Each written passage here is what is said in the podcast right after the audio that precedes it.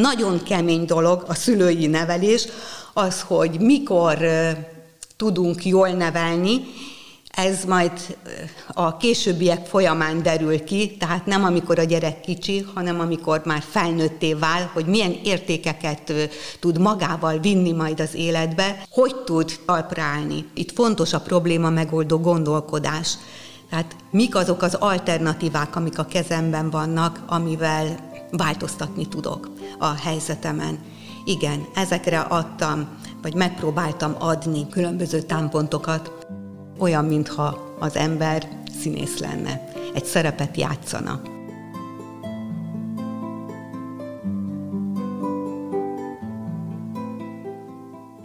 Szeretet avagy kárhozat címmel idén jelent meg Zilai L. Ágnes könyve. A regény a koronavírus járvány alatt született, amikor a bezártság, a megváltozott, számunkra ismeretlen helyzet új kihívásokat hozott a közösségek, családok, baráti társaságok életében.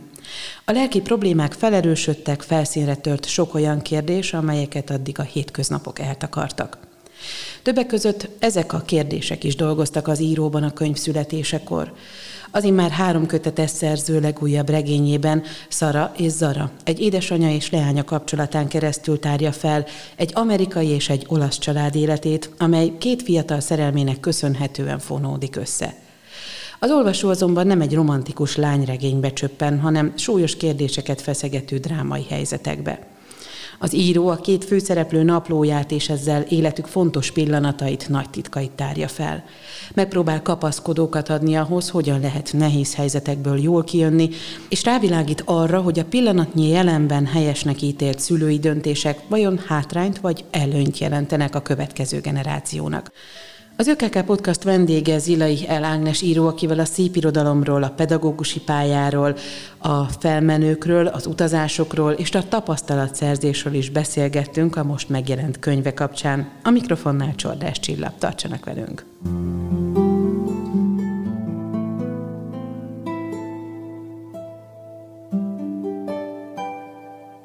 Az írónak jó érzéke van a mozaikoláshoz, a művet, mint egy filmnovellát, illetve forgatókönyvet úgy olvashatjuk, hogy csöppet sem zavaró az idősíkok és szereplők váltogatása.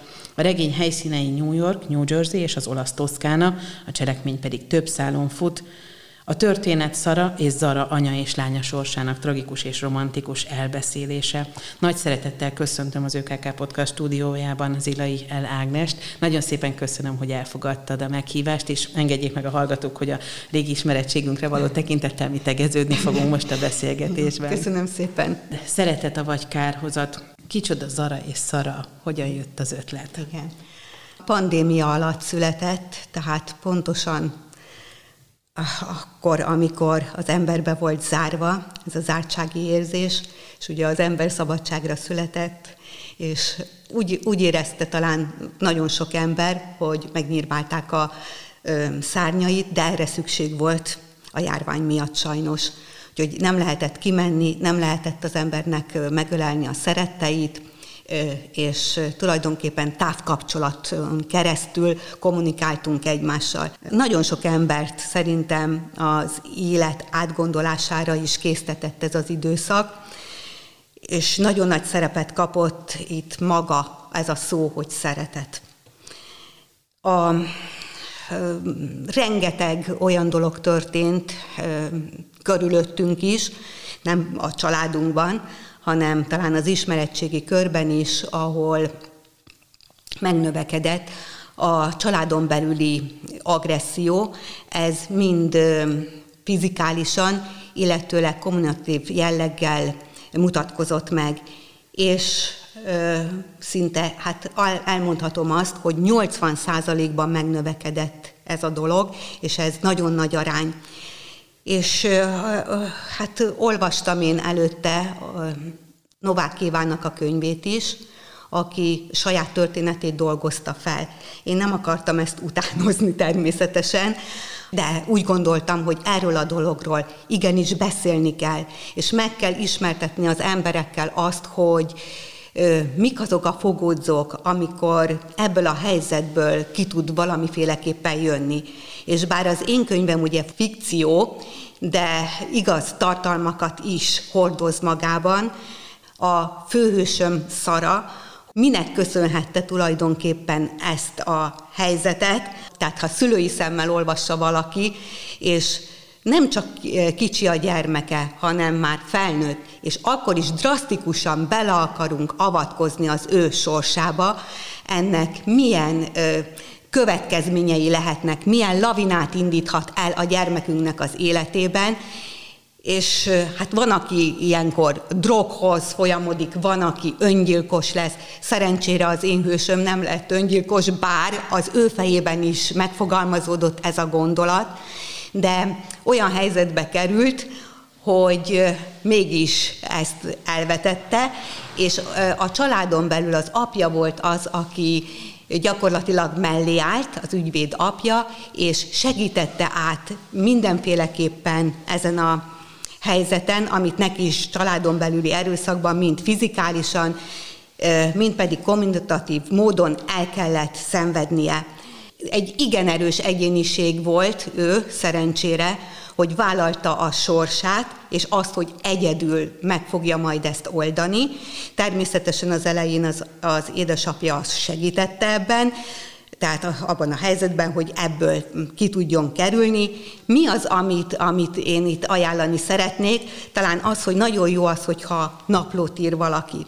Tehát jó az, hogyha valakivel megbeszéljük, ez két-három ember általában az ember életében, aki ez tényleg teljes mértékben bizalommal fordulhatunk, de jó az, hogyha kiírjuk magunkból a gondolatot, jó az, hogyha a családon belül valaki tényleg hitelesen mellénk áll, és segít abban, nem az, hogy megmondja, hogy mit csinálj, mert a döntés mindenkinek a saját kezébe van. Tehát nem szabad arra hagyatkozni, hogy majd megmondja más az, hogy mit csináljak. Nekünk saját magunknak kell dönteni arról, hogy én ezt a dolgot felvállalom, egyedül tovább viszem az életemet, és megpróbálok belőle teljes mértékben kijönni. A másik dolog az, hogy még olyan tippeket is adok, hogy nagyon sokat jelenthet számunkra a sport. Tehát, hogy, hogy levezessük azokat a feles energiákat, hogy a mindennapokban jól tudjunk teljesíteni.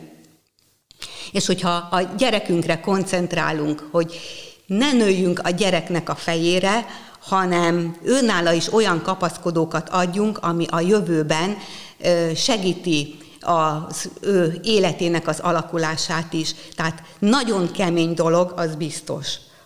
Az, hogy a szülői nevelés, az, hogy mikor tudunk jól nevelni, ez majd a későbbiek folyamán derül ki, tehát nem amikor a gyerek kicsi, hanem amikor már felnőtté vál, hogy milyen értékeket tud magával vinni majd az életbe, és hogy tud tényleg talpra állni. És nagyon fontosnak tartom azt, hogy saját maga teremtse meg ezeket a feltételeket, és próbálja helyesen nevelni a gyermekét.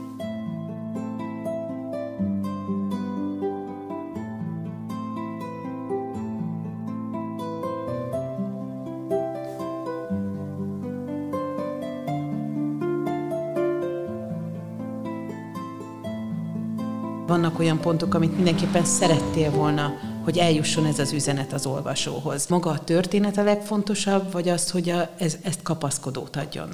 Szerintem mind a kettő nagyon fontos.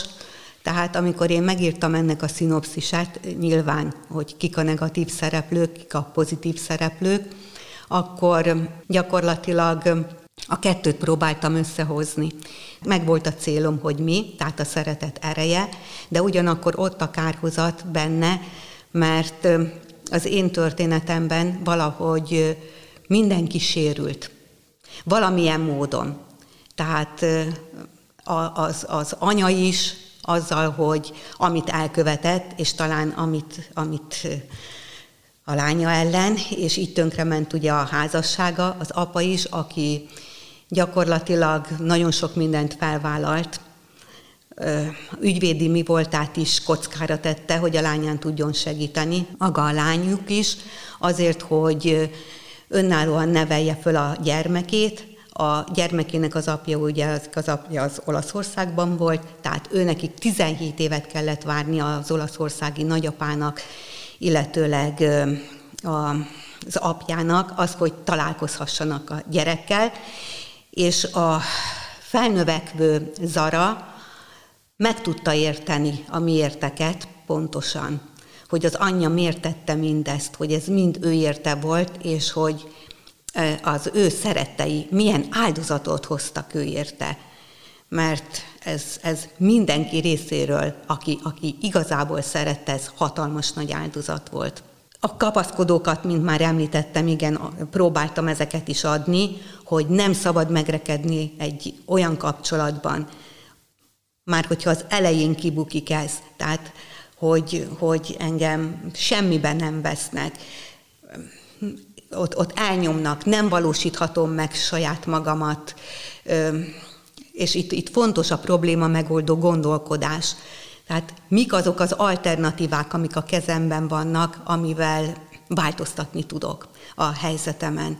Igen, ezekre adtam, vagy megpróbáltam adni különböző támpontokat, tehát a, a, mondtam, hogy mint a naplóírástól elkezdve a sportolásig, a probléma megoldó gondolkodásig. Tehát az, hogy, az, hogy hogy építsem föl a, a saját életemet, hogy neveljem okosan a gyermekemet, neki milyen kapaszkodókat adjak, milyen útravalókat adjak a jövőre nézve. És mivel az anyja ugye egyedül nevelte a Zarát, tehát ő minden gondolatát leírta a naplójába, mert tudta jól, hogyha ő mással megosztja azokat a titkokat, amik itt rejtve voltak, akkor ezzel mindenkit bajba sodorhatott volna, a gyermekétől elkezdve, az apjától, a családjától elkezdve mindenkit. És hogy, a, hogy találkozhasson az igazi apjával Zara, neki ezeket a lépéseket mind be kellett tartani, és az Zara igazi apja is, és a nagyapja is tudta jól, hogy valamikor sor kerül erre a találkozásra, tehát amikor a gyerek nagy lesz, és föléri észre ezt az egészet, ami történt az anyjával, és tartották ugye a kapcsolatot, tehát a gyermekének minden rezdüléséről, hogy úgy mondjam, tudott, videókon keresztül, majd később csetteléseken keresztül, de ő is, ők is megértettek. Tehát egy nagyon empatikus emberek voltak, hogy mindezt megértették a gyerek érdekében.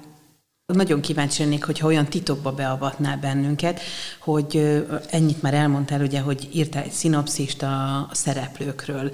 De hogyan született a regény? Melyik fajta írást képviseled, hogy ától a végéig, tehát elkezded és befejezed, vagy pedig apró történetek jönnek elő, és utána összefűzött, hogy hogyan születik ez? Reggel írsz, éjszaka? Hogyan, hogyan jön? Nagyon érdekelne ez a tip. Igen. A szép irodalom az teljes csendet és odafigyelést igényel.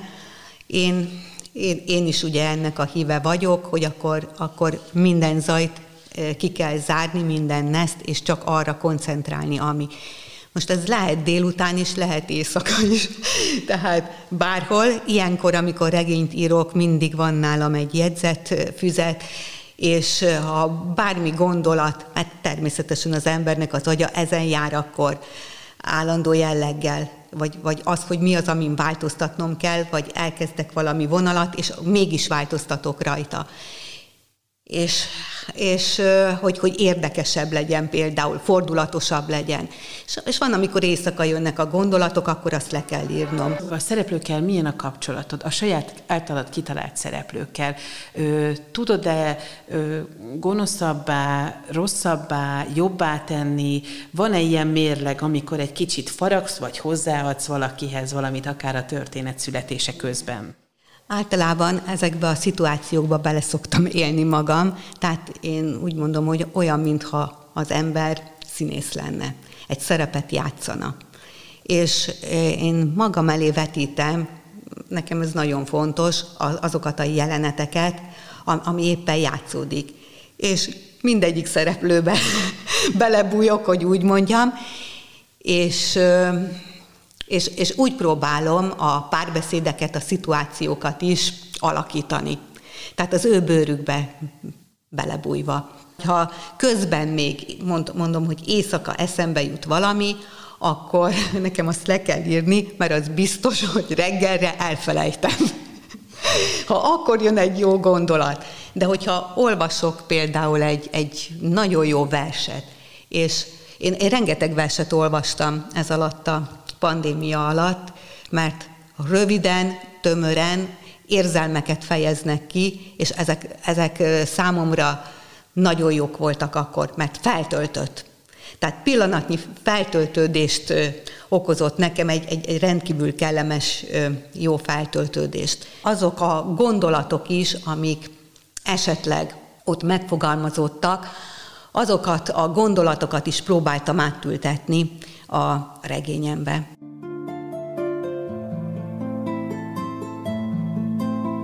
könyvnek a borító, egy rózsa van. A rózsának is fontos szerepe van a regényben is, de azért egy fehérvári alkotót is takar. Így van. A Vörös Marti Társaságnak, a művészcsoportjának a tagja, Miklós János készítette a borító tervet, Gyakorlatilag Jánossal az a kapcsolatom, hogy osztálytársam volt a Béketéri Általános Iskolában, és ő volt a pattársam. Ez egy jó kis közösség volt a mi osztályközösségünk.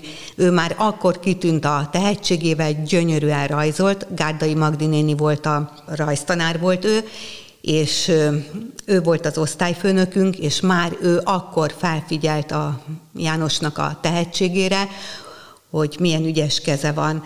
Őt kértem meg arra, hogy olvassa el, még akkor ez a könyvem még nem kidolgozott volt, mert én visszaszoktam térni a témákra. Tehát, hogyha meg, megvan körülbelül a regény, akkor én szépen kidolgozom még, én újra ö, első fejezet, stb. stb. Tehát visszatérek, és azt szépen kidolgozom. Tehát nyelvileg simítgatom szépen, hogy jó legyen. És ő még akkor kapta meg, Gyakorlatilag János először fázisokat készített, mert hat művet hozott létre és ezeket a fázisokat mind megörökítette, hogy majdan, amikor kiadó választani fog, hogy melyik legyen a címlapképen, akkor tudjon választani belőle. Nekem mind nagyon tetszett, mert mind nagyon hangulatos volt. Összefoglalja az egész történetet, mert gyakorlatilag egy váza, van benne két rózsával, sárga rózsával, de a vázát is úgy alkotta meg, hogy ott a vázánál egy női, illetőleg egy férfi figurát is ki lehet venni. Tehát nagyon érdekes, tehát hát művészi alkotás. És az egyik rózsa váza előtt hevert, illetőleg két jegygyűrűt is tartalmazott, tehát gyakorlatilag mindenfélere utalt. Utalt egy párkapcsolati dologra, utalt, hogy egy eljegyzés volt itt, ami ugye egy nagyon rossz kimenetelű dolog volt, és házasság, amit ráerőszakoltak szarára, és egy rózsa, tehát az jelképesen a főhősnőmnek a halála. Ez a rózsa fantasztikusan szép, és gyönyörűek a, a színek. Úgy gondoltam, hogy ez, ez a könyv, hogy ez kívül belül is, hogy, hogy nagyon szép.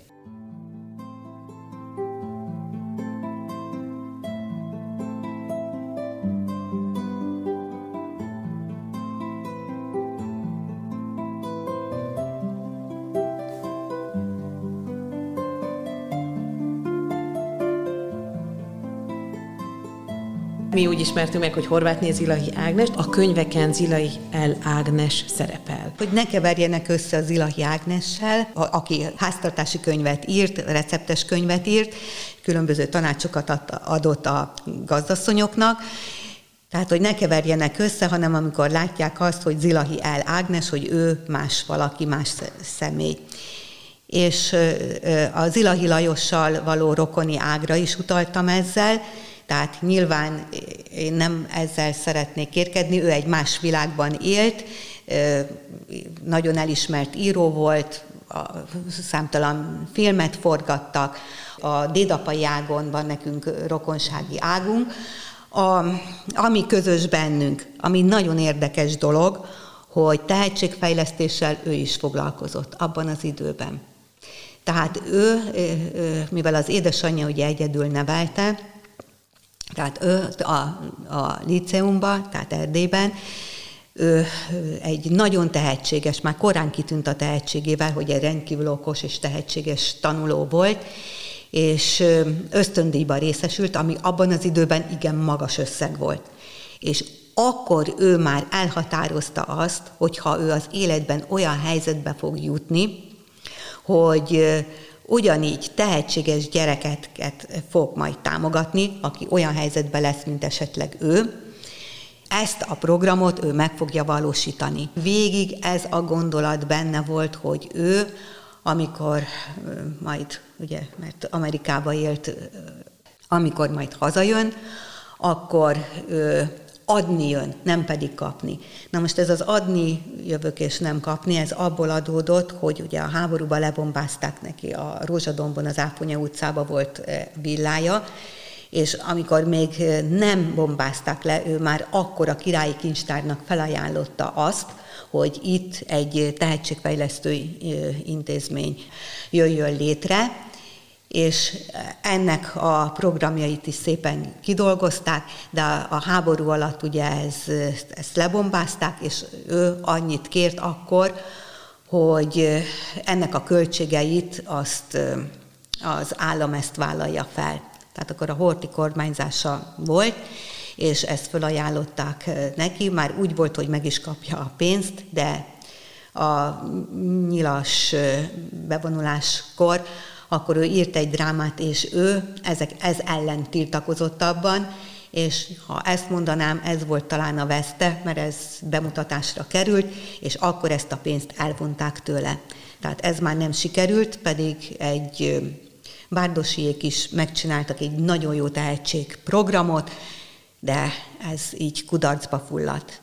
A másik dolog pedig az, hogy ő is szerette a növényeket, rendkívül módon, ő becézgette is a növényeket, sőt, még verset is írt hozzájuk, érdekes módon. Én is ugyanúgy nagyon szeretem a parkosított a telkünk, és nagyon-nagyon szeretem a, a kertet. Én is ö, szeretem a különleges növényeket is, csak hát máskorban éltünk. Épp mindig ezt szoktam mondani magamban, hogyha gyakorlatilag, hogy egykorban éltünk volna, hogy milyen jó össze lehetett volna dolgozni a, például a tehetséggondozás területén.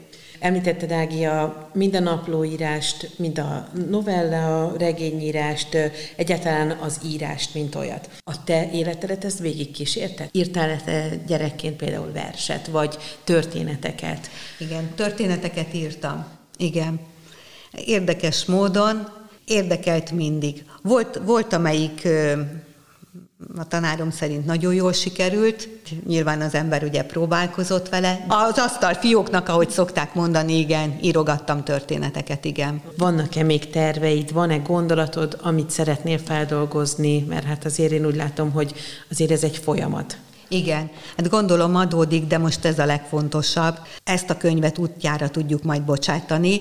Ugye úgy volt, hogy májusban lesz a könyvhét, de sajnos a pandémia miatt az elmaradt. Azért is húztuk, halasztottuk a kiadóval, hogy májusba fog, meg május végén megjelenik, és akkor irány a könyvét.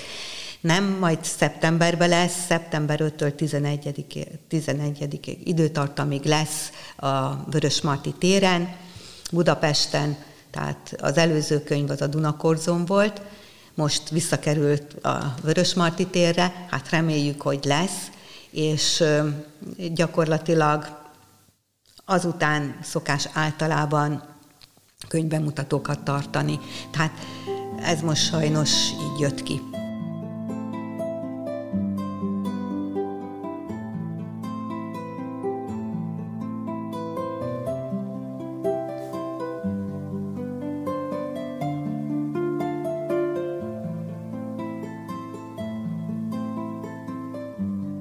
Könyves íróról van szó, és ugye, mint ahogy említettem, itt az anyalánya kapcsolat, múlt jövőre gyakorolt hatása, a döntéseink jövőre gyakorolt hatásáról volt szó. Az előző könyv az Az vagyok, aki vagyok, az pedig egy párkapcsolatról szól. Bennem ez a pedagógus én is, hogy úgy mondjam, kijön, hogy a problémákat hogy lehetne megoldani. Tehát ez végig kíséri a, az én regényírásomnak a sorozatát is, ez a probléma megoldás, hogy hogy tudok bizonyos dolgokból kijönni, hogy tudok példát mutatni a másiknak, milyen kapaszkodókat tudok találni. Ez gyakorlatilag az előző könyvem, az Az vagyok, aki vagyok, a 30-as, 40-es korosztályról szól, az ő párválasztásukról, főleg a fiúknak a szemszögéből. Miért nem vállalják fel a kapcsolatot? Mik azok a mozzanatok az életében, amiért nem vállalja fel, vagy miért vállalja később fel a kapcsolatát, illetőleg az, hogyha itt is, hogyha valaki kikerül az anyjának az állandó óvó idézőjelbe téves szeretetéből, hogy talál magára, illetőleg először talán azt, hogy egy, egy, ha rossz társaságba kerül, akkor mi mindent megenged magának, tehát hogy a, azzal élve, hogy összetéveszti a, a szabadságot a szabadossággal, és hogy ez milyen rossz útra vezetheti, és itt is, hogy egy barát, aki mögötte van, és időbe szól az anyukájának, és az, az, az anya nem engedi el a kezét, hanem segíti ebből a negatív helyzetből kiemelni. Hát ezeknek nagyon-nagyon fontos szerepük van. A szeretet ez itt visszaköszön itt is érdekes módon, ebben a könyvben is, csak másképpen pedagógusi pályát említetted, amikor mi találkoztunk, akkor te egy pedagógusként a Tóvárosi Általános Iskolában tanítottál, és többek között a tehetséggondozásban vállaltál fő szerepet. Hogy nagyon-nagyon sok tapasztalatot szereztél az évtizedek során. Azt azért elárulhatjuk, hogy te már nyugdíjasként kezdted igen. el a könyvírást, ugye, hogyha igen, jól tudom. Igen. Ez meghatározó volt az életemben, hogy a pedagógus szülőknek a gyereke voltam, hogy mintaértékű volt a szüleimnek a pedagógiai tevékenysége, az a szeretetteljes közeledés a gyerekek, a szülő felé, ez igen példaértékű volt.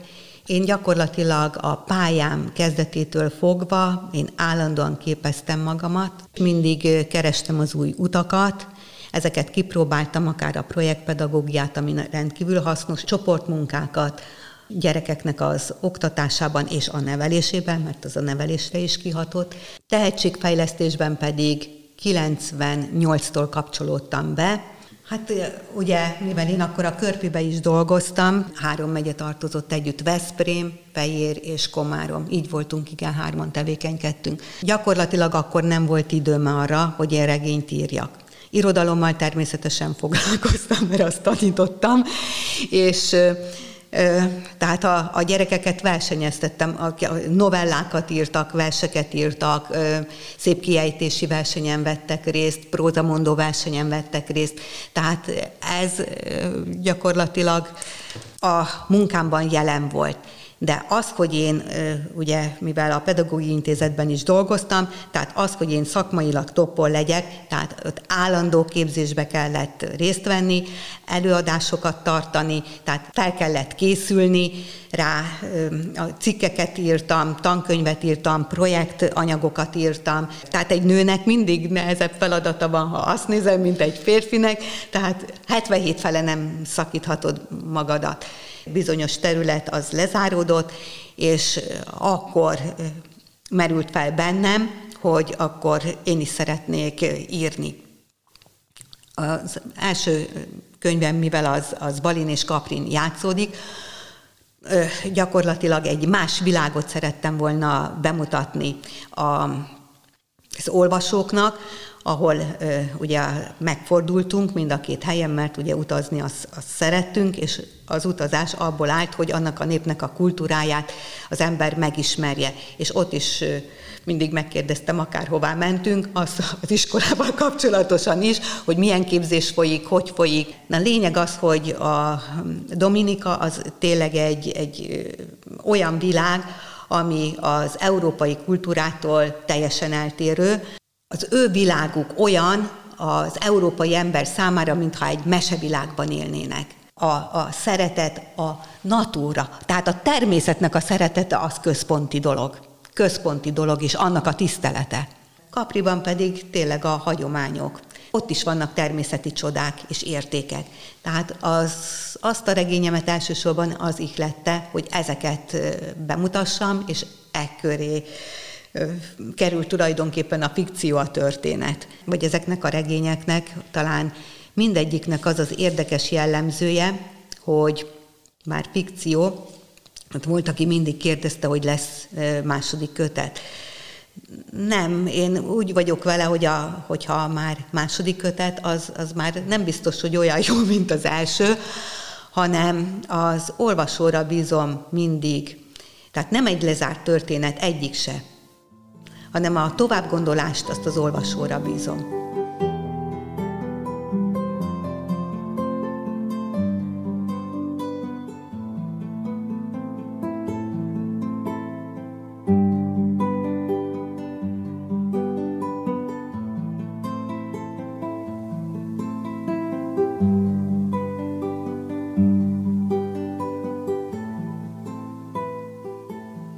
Könyvbemutatónak lehettek fültanúi, hiszen napvilágot látott a Szeretete vagy Kárhozat című regény Zilai El Ágnes, a könyv írója volt a vendégünk, és a könyv hivatalos bemutatója majd a szeptemberi ünnepi könyvhéten lesz Budapesten. Addig is kövessék figyelemmel az eseményeket, és hallgassák az ÖKK Podcast epizódjait. Köszönöm a figyelmüket, búcsúzik a szerkesztő Csordás Csilla. Viszont hallásra!